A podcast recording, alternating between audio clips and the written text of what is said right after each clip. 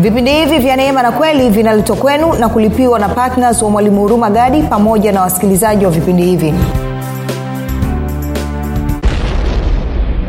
amri aliyokuwa amepewa bwana yesu ilikuwa ni amri ya uzima kuchagua uzima kuleta uzima wa mungu uzima wa milele uzima ule ambao alikuwa nao kwa sababu ya ushirika aliokuwa nao na baba then kuuleta kwa wanadamu na katika yeye kutimiza hilo agizo ikasababisha akae katika pendo la baba yake. Sasa tumeitwa tuingie katika ushirika wake. Kwa kama tumeitwa tuingie katika ushirika wa bwana wetu yesu kristo maanake ni kwamba na sisi tumeitwa kuweza kushiriki katika huu uzima na kuhakikisha tunawafikishia wengine huu uzima lakini pia tumeitwa kushiriki katika hili pendo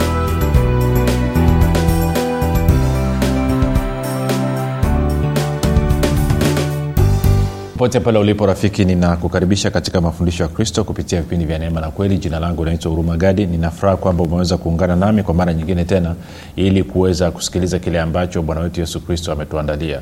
Kumbuka tu mafundisho ya kristo yanakuja kwako kila siku muda na wakati kama huu yakiwa na lengo la kujenga na kuimarisha imani yako uwe unanisikiliza ili uweze kukua na kufika katika cheo cha kimo cha utumilifu wa kristo. Kwa lugha nyingine ufike mahali uweze kufikiri kama kristo uweze kuzungumza kama kristo na kutenda kama kristo kufikiri kwako rafiki kuna mchango wa moja kwa moja katika kuamini kwako. Ukifikiri vibaya utaamini vibaya lakini kama utafikiri vizuri basi ni utaamini vizuri. Hivyo basi fanya maamuzi ya kufikiri vizuri na kufikiri vizuri na kufikiri kama kristo na ili uweze kufikiri kama kristo huna budi kuwa mwanafunzi wa kristo. Na mwanafunzi wa kristo anasikiliza na kufuatilia mafundisho ya kristo kupitia vipindi vya neema na kweli. Um, tunaendelea na somo letu linalosema siri ya yesu kushinda dhambi. Tuko katika kipindi cha nne katika wiki yetu ya nne na kama ukuweza kucheza wiki ya kwanza ya pili na tatu fanya hivyo kwa sababu wiki ya kwanza tunazungumzia habari ya, yesu alitegemea neema jinsi ambavyo yesu alitegemea neema. Wiki ya pili tunazungumzia jinsi ambavyo alikuwa amejaa ufahamu wa haki. Na wiki ya tatu tunazungumzia jinsi ambavyo alikuwa akimtegemea roho mtakatifu. Na wiki ya nne tunaangalia ushirika wake na baba jinsi ambavyo ulimwezesha kuwa na, na, na maisha yenye ushindi mafundisho haya yanapatikana katika youtube chanel yetu inaitwa mwalimu huruma gadi. Lakini pia kama ungependa kupata mafundisho kwa njia ya sauti basi tunapatikana katika mtandao wa kijamii wa telegram. Telegram inafanya kazi kama whatsapp. Unaweza ukatuma ujumbe mfupi tu ukasema niunge nao utaunganishwa. Namba ni 7895242 napenda kutoa shukrani za dhati kwa mungu kwa ajili ya kwako wewe ambaye unanisikiliza na ambaye umekuwa ukihamasisha wengine waweze kusikiliza na kufuatilia mafundisho ya kristo kupitia vipindi vya neema na kweli zaidi ya yote nina furaha kujua kwamba pia huo unawafundisha na kuwashirikisha wengine kile ambacho mwenyewe umejifunza. Pia napenda kumshukuru mungu kwa ajili ya kwako wewe ambao umekuwa ukifanya maombi kwa ajili ya wachezaji wa vipindi vya neema na kweli kwa ajili ya kwangu mii pamoja na timu yangu. Nasema asante sana kwa maombi yako asante sana kwa uaminifu wako asante sana kwa upendo wako. Na mwisho ninamshukuru mungu kwa ajili ya kwako wewe ambao umefanya maamuzi ya kuwa patna vipindi vya neema na kweli na unachangia gharama ya kupeleka injili kwa njia ya redio ili watu wengi zaidi waweze kufikiwa na maisha ya watu yaweze kuguswa na kubadilishwa. Nasema asante sana sana. Baada ya kusema hayo basi nataka tuendelee na somo letu. Kumbuka tunaangalia siri ya bwana yesu kushinda dhambi na tuliona kwamba pamoja na kwamba alikuwa ni mungu lakini aliishi kana kwamba si mungu. Kwa hiyo aliishi kama binadamu wa kawaida na bibilia inatuambia kwamba alijaribiwa katika mambo yote lakini pasipo kutenda dhambi. Na tukaona basi kitu kimojawapo ambacho kilimfanyia kilisababisha aweze kuwa na ushindi ni ushirika aliokuwa nao na baba yake ushirika ambao na sisi tunaitwa. Kwao leo nataka tuangazie kidogo tena pointi chache kuhusiana na huu ushirika aliokuwa nao bwana yesu na baba yake. Alafu kwa vipindi vitatu vitakavyobakia kwa maana ya kuanzia kesho basi tutaanza kuangalia na sisi ni kwa vipi tunaingia na kushiriki hapo. Okay. Kwa hiyo uh, uh, uh, mstari wa, wa korinto wa kwanza moja tisa anasema hivi mungu ni mwaminifu ambaye mliitwa na yeye mwingie katika ushirika wa mwanawe yesu kristo bwana wetu. Kwa hiyo nikakwambia kuna ushirika ambao tayari mungu anao na bwana wetu yesu kristo. Na tumeitwa tuweze kuingia katika tuweze kushiriki katika huo ushirika ambao mungu baba anao na bwana wetu yesu kristo sasa mwanzo nilikuambia kwamba huu ushirika msingi wake mkubwa ni mambo mawili makubwa. Moja ni habari ya upendo lakini mbili ni habari ya uzima. Eh? sasa uh, nataka tue tukaangalia kitu kimoja um, kwa mfano um, ukisoma kwenye kwenye marko marko mlango wa kwanza. Tutaangalia kidogo habari ya upendo. Marko mlango wa kwanza na mstari ule wa, wa, wa, wa kumi tukianza pale uh, tuanze mstari wa tisa hadi wa kumi na moja. Marko mlango wa kwanza mstari wa tisa hadi wa kumi na moja. Anasema ikawa siku zile yesu alikuja kutoka sasa kumbuka ukiona biblia anazungumzia yesu wa, kwa, kwa, kwa lugha nyingine wanakazia ubinadamu wake.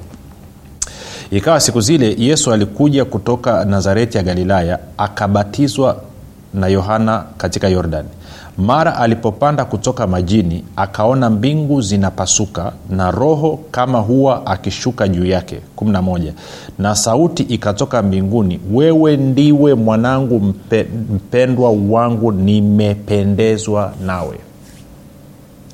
Kwao bwana yesu anaingia pale yordan anabatizwa anapotoka kwenye maji sauti inatoka mbinguni mungu anazungumza anasema wewe ndiwe mwanangu mpendwa wangu nimependezwa nawe ama ninapendezwa nawe. Sasa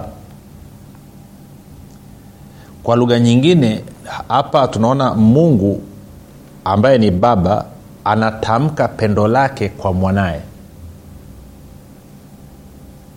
Na ni ili pendo bwana yesu alikuwa na ujasiri nalo mno kiasi kwamba hata ibilisi alipokuja kujaribu wanawake na kumwambia ikiwa kweli wewe ni mwana wa mungu geuza mawe yawe mkate. Ikiwa kweli wewe ni mwana wa mungu jirushe.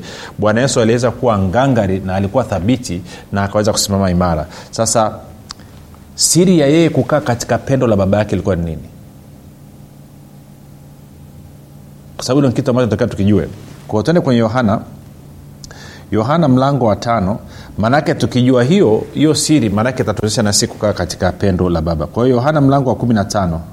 Nisema mlango wa tano ni mlango wa kumi na tano. Yohana mlango wa kumi na tano. Yohana mlango wa kumi na tano. Alafu tutaanza mstari ule wa tisa. Mstari wa tisa bwana yesu anasema hivi kama vile baba alivyonipenda mimi nami nilivyowapenda ninyi kaeni katika pendo langu. Kwao anawambia mitume kaeni katika pendo langu. Alafu anasema hivi kumi mkizishika amri zangu mtakaa katika pendo langu kama vile mimi nilivyozishika amri za baba yangu na kukaa katika pendo lake. Kwao bwana yesu anasema kwamba siri ya yeye kukaa katika pendo la baba yake ni kushika amri ama maagizo aliyopewa na baba yake. Sasa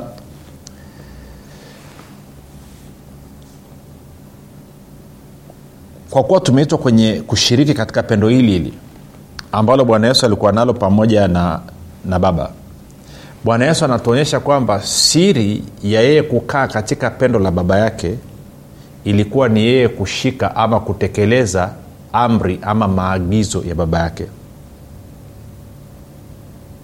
Sasa tunafahamu anawambia, anawambia mitume sasa unasema amri yake ni nini? Amri gani alikuwa ameagizwa? Okay tukate mzizi wa fitna tukishasema hivyo wengine wanaanza wataanza porojo hapa. Naambia amri kumi amri ngapi?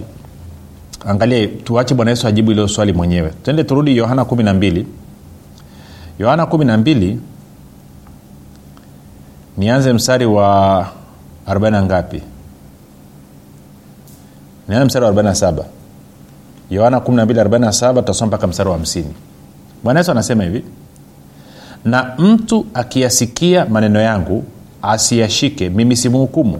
Maana sikuja ili ni uhukumu ulimwengu ila niuokoe ulimwengu. Yeye anikataaye mimi asiyeyakubali maneno yangu anaye amhukumuye neno hilo nililolinena ndilo litakalomhukumu siku ya mwisho. Kaskia 49 anasema kwa sababu mimi sikunena kwa nafsi yangu tu bali baba aliyenituma yeye mwenyewe ameniagiza nitakayoyanena na nitakayoyasema. Hamsini. Nami najua ya kuwa agizo lake ni uzima wa milele. Basi hayo ninenayo mimi kama baba alivyoniambia ndivyo ninenavyo. Sasa ja tuangalie kwenye tafsiri ya nini. Sikia neno anavyosema msara 49 hadi 50 kwa maana sisemi kwa ajili yangu mwenyewe bali baba aliyenituma aliniamuru nini cha kusema na jinsi ya kukisema. Nini cha kusema na jinsi ya kukisema. Hamsini. Nami ninajua amri zake huongoza hadi kwenye uzima wa milele. Hivyo lolote nisemalo ndilo lile baba aliloniambia niseme. Sasa kwa lugha nyingine anasema amri aliyopewa na baba yake ilikuwa ni amri ya kuleta uzima wa milele na huu uzima wa milele unapatikana kupitia yeye kuhubiri habari njema. Kwao ni katika kutekeleza maagizo ya baba yake kwamba kuleta uzima wa milele eh, na alikuwa analetaji uzima wa milele. Kumbuka kwa maana jinsi hii mungu aliupenda ulimwengu hata akamtoa mwanawake wa pekee ili kila mtu amwaminie asipotee ama asife bali awe na uzima wa milele. Kwa hiyo inamaana mapenzi ya mungu juu ya wanadamu wote ni uzima wa milele. Na hilo agizo na hiyo amri alikuwa amepewa bwana yesu. Ndio maana anasema nautoa uhai wangu kisha nautwaa tena angalia mlango, wa kumi. E, tende yohana mlango wa kumi alafu some mstari wa anasema hivi. Anasema ndipo sa baba anipenda kwa sababu nautoa uhai wangu ili niutwae tena. Hakuna mtu aniondoleaye bali mimi nautoa mwenyewe nami ninao uwezo wa kuutoa ninao na uwezo wa kuutoa tena. Agizo hilo nalilipokea kwa baba yangu. Kwenye neno anasema hivi hakuna mtu aniondoleaye uhai wangu bali ninautoa kwa hiari yangu mwenyewe ninao uwezo wa kuutoa uhai wangu na pia ninao uwezo wa kuutoa tena. Amri hii nimepewa na baba yangu.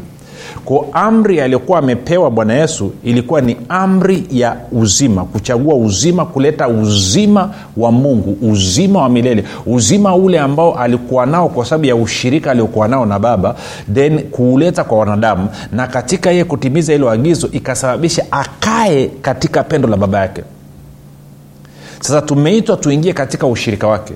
Kwa kama tumeitwa tuingie katika ushirika wa bwana wetu yesu kristo maanake ni kwamba na sisi tumeitwa kuweza kushiriki katika huu uzima na kuhakikisha tunawafikishia wengine huu uzima lakini pia tumeitwa kushiriki katika hili pendo. Na hili pendo tunalishiriki kwa kushika amri ya bwana wetu yesu kristo. Amri yake nini? Tupendane sisi kwa sisi na kuliamini jina la mwanawake yesu kristo. Ukisoma waraka kwanza wa yohana tatu mstari wa 23 anasema amri za mungu sio ngumu tulizopewa. Tumeambiwa tulimeagizwa tuliamini jina la yesu kristo mwana wake mpendwa na kupendana sisi kwa sisi. Kwao tukifanya hayo mambo mawili na sisi tunakaa katika pendo la baba kama ambavyo yesu kristo alikuwa kaa katika pendo la baba.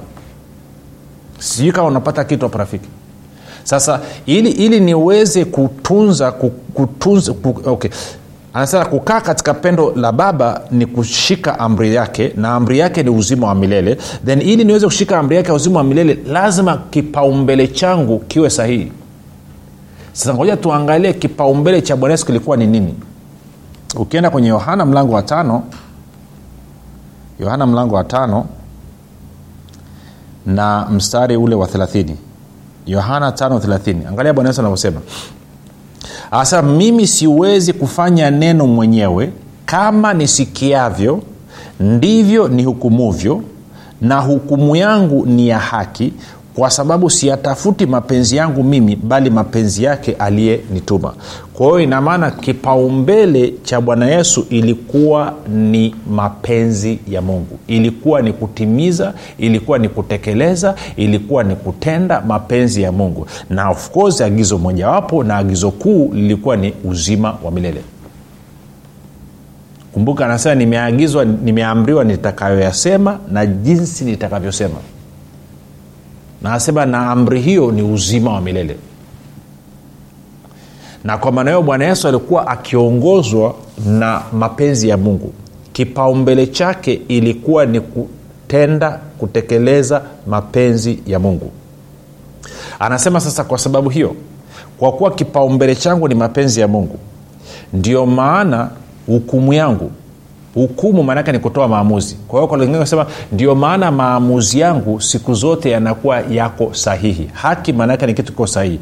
Kwamba maamuzi yangu siku zote yako sahihi kwa sababu sitafuti kuyatenda mapenzi yangu bali mapenzi yake yeye aliyenituma. Naona hiyo. Mimi siwezi kufanya neno mwenyewe. Kama nisikiavyo ndivyo ni hukumuvyo na hukumu yangu ni ya haki kwa sababu siyatafuti mapenzi yangu mimi bali mapenzi yake aliyenituma. Ngoja nine ni, ni, ni neno hukumu niweke kufanya maamuzi na ile haki nifanye sahihi niweke neno sahihi. Anasema mimi siwezi kufanya neno mwenyewe kama nisikiavyo ndivyo nifanyavyo maamuzi. Na maamuzi yangu ni sahihi kwa sababu siyatafuti mapenzi yangu mimi bali mapenzi yake aliyenituma.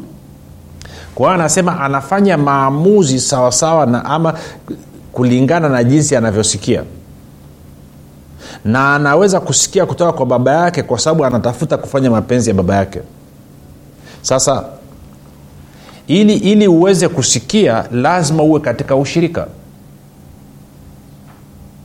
Na tuliona kwamba alikuwa anafanya ushirika na baba yake nini? Kwenye maombi shukrani kusifu kutukuza kuabudu na wakati mwingine anafanya maombi mapenzi ya mungu yaweze kutimia. Katika hali hiyo sio tu kwamba uwepo wa baba yake ulikuwa unaambatana pamoja naye lakini pia aliweza kufundishwa na hivyo aliweza kusikia. Sasa shida inakuja tunataka wakati mwingine kusikia kile ambacho mungu anasema tunataka kusikia kile ambacho baba anasema lakini ndani ya mioyo yetu hatujafanya maamuzi bado yaliyo thabiti ya kwamba mimi nitafanya mapenzi ya mungu na wala sio mapenzi yangu. Kwa lugha nyingine mpaka hapo mapenzi ya mungu yatakapokuwa ni mapenzi yako wewe. Utakuwa una changamoto ya kusikia sauti yake. Utakuwa na changamoto ya kufanya maamuzi sahihi. Kwa sababu ili uweze kufanya maamuzi sahihi lazima huo umesikia kutoka kwa mungu mwenyewe ama baba yako. Na kwa maana hiyo sasa ukisikia unafanya maamuzi sasa unavyosikia. Ndomana anasema mimi siwezi kufanya neno lolote kama nisikiavyo. Ndivyo ninavyohukumu na hukumu yangu ni ya haki kwa sababu siyatafuti mapenzi yangu bali mapenzi yake yeye aliyenituma.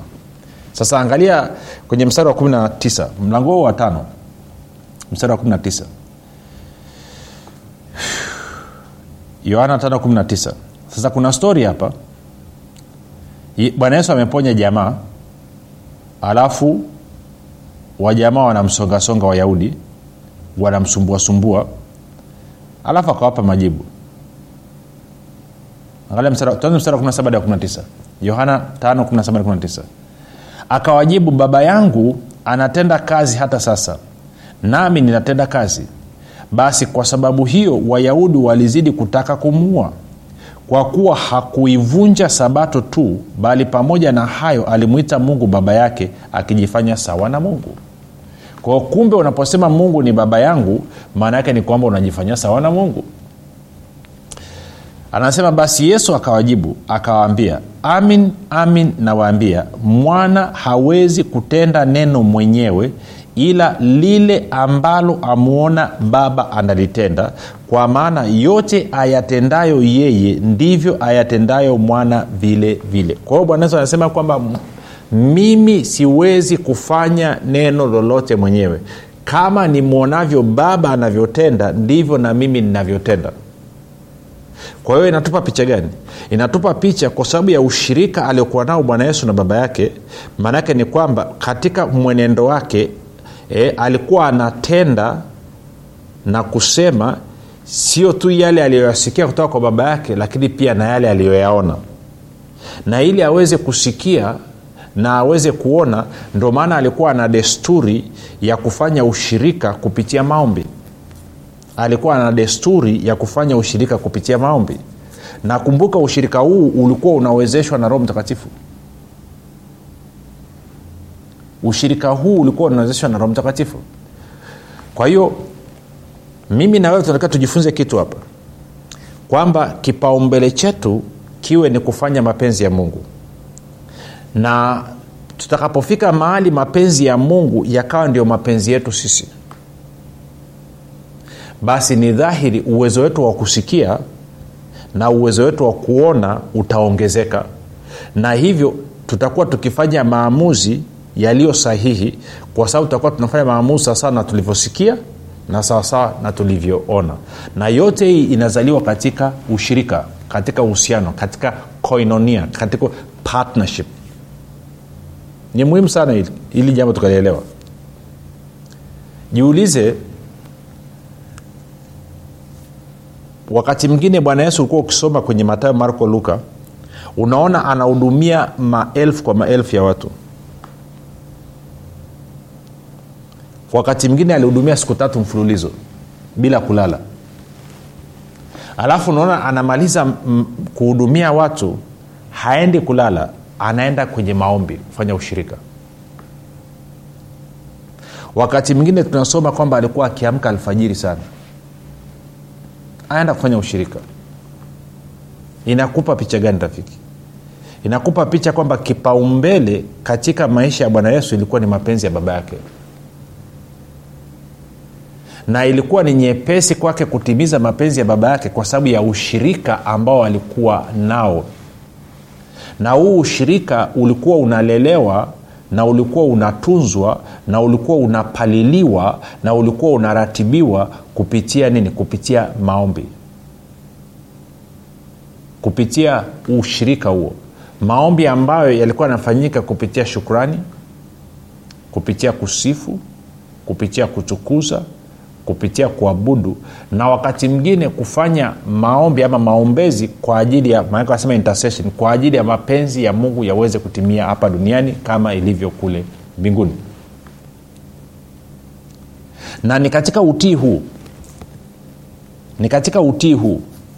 Ndio maana ukisoma danieli mlango wa saba mstari ule wa 13 wa 14 danieli aliona maono ya siku zinazokuja za mbeleni sana akaona jinsi ambavyo bwana yesu alipaa na wingu kama natukumbuka kwenye matendo ya mitume mlango wa kwanza mstari ule wa tisa hadi wa kumi pale kumi na moja. Kwa yeye aliiona miaka mingi sana. Akamwona yesu akienda mbele ya baba yake mzee wa siku. Sasa tukasome kidogo pale. Tuone kitu kingine ambacho tunatakiwa kushiriki nacho. Danieli mlango wa saba mstari wa kumi na tatu mpaka wa kumi na nne. Anasema nikaona katika njozi za usiku na tazama mmoja aliye mfano wa mwanadamu akaja pamoja na mawingu ya mbingu akamkaribia huyo mzee wa siku wakamleta karibu naye. kumi na nne. Kwa hiyo mzee wa siku hapa maanaake ni mungu baba. Anasema naye na mwana wa adamu hapo nafahamu ni yesu kristo. Naye akapewa mamlaka na utukufu na ufalme ili watu wa kabila zote na taifa zote na lugha zote wamtumikie. Mamlaka yake ni mamlaka ya milele ambayo hayatapita kamwe na ufalme wake ni ufalme usioweza kuangamizwa. Kwa hiyo anasema kwa sababu ya utii wa bwana yesu kwa sababu ya kutunza agizo la baba yake ambayo lilikuwa ni uzima wa milele kwa sababu ya kuruhusu mapenzi ya baba yake ndo yakawa kipaumbele chake baada ya kufufuka. Maana kumbuka alisema nimepewa agizo la kuutoa uhai wangu na kuutwaa. Alipofufuka akapaa na wingu tunafahamu matendo ya mitume akaenda mbele za baba anasema akakabidhiwa mamlaka utukufu na ufalme. Kwa hiyo kitendo cha mimi na wewe kuitwa katika ushirika wa yesu kristo maanaake ni kwamba yesu sasa hivi ana na baba yake mamlaka utukufu na ufalme. Mamlaka ambayo mimi na wewe tumeitwa tuweze kushiriki. Utukufu ambao mimi na wewe tumeitwa tuweze kushiriki. Na ufalme ambao mimi na wewe tumeitwa tuweze kushiriki. Na tunashiriki katika hiyo mamlaka katika huo utukufu na katika huo ufalme kwa njia ya roho mtakatifu. Kwa njia ya roho mtakatifu. Na ndio maana ukisoma baada ya yeye kupokea hapa alichokifanya tena tukaangalie petro anatueleza nini alikifanya baada ya kupokea mamlaka utukufu na ufalme. Angalia matendo ya mitume mlango wa pili. Nitasoma mstari wa 32 hadi 35 petro anasema hivi yesu huyo mungu alimfufua na sisi sote tu mashahidi wake ni stori ile ya kwenye dani ilikumbuka.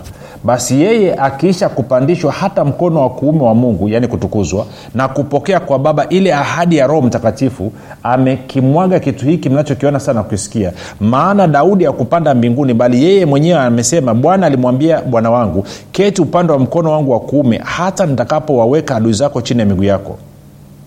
Naona kitu anasema basi nyumba yote ya israeli na wajue yakini ya kwamba mungu amemfanya yesu huyo mlimsulubisha kuwa bwana na kristo. Kwao baada ya yeye kupokea mamlaka utukufu na ufalme na aliupokeaje? Kwa njia ya roho mtakatifu.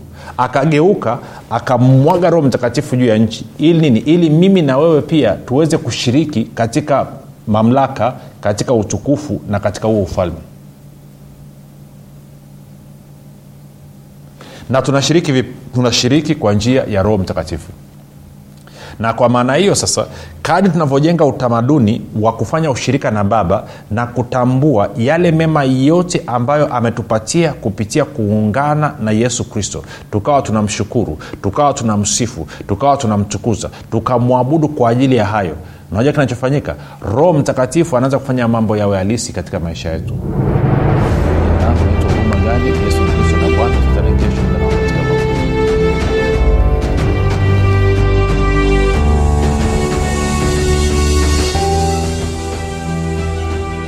Kwa majina naitwa Ivet Gadi. Niliwahi kuwa na changamoto ya uzazi hadi madaktari wakasema kwamba siwezi kuzaa tena, lakini nilipogundua uwezo wa Mungu ulio ndani mwangu kwamba ninaweza kuumba, nikaanza kubadilisha usemi, nikawa najisemea asubuhi, mchana na jioni, mimi ni mama wa watoto wengi na kweli leo hii mimi ni mama wa watoto wengi. Kupitia kitabu hiki utajifunza mambo mengi, ni jinsi gani utumie maneno yako kubadilisha mazingira yako ili upate lile tunda ambalo unataka kuliona. Utajifunza unapaswa kuongea nini juu ya ndoa yako. Utajifunza unapaswa kuongea nini juu ya uzao wako. Karibu sana ujipatie nakala yako. Ni shilingi elfu ishirini tu, lakini ninakuhakishia rafiki, hutojuta.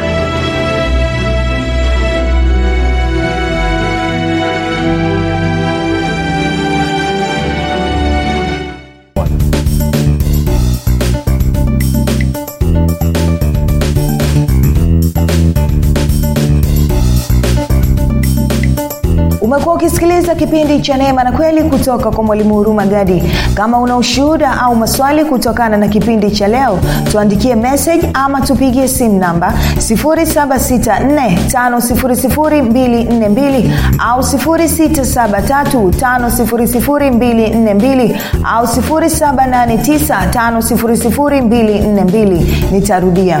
7645242 au 6735242 au 7895242 pia usiache kumfolo mwalimu huru magadi katika facebook instagram na twitter kwa jina la mwalimu huru magadi. Pamoja na kusubscribe katika youtube chaneli ya mwalimu huru magadi kwa mafundisho zaidi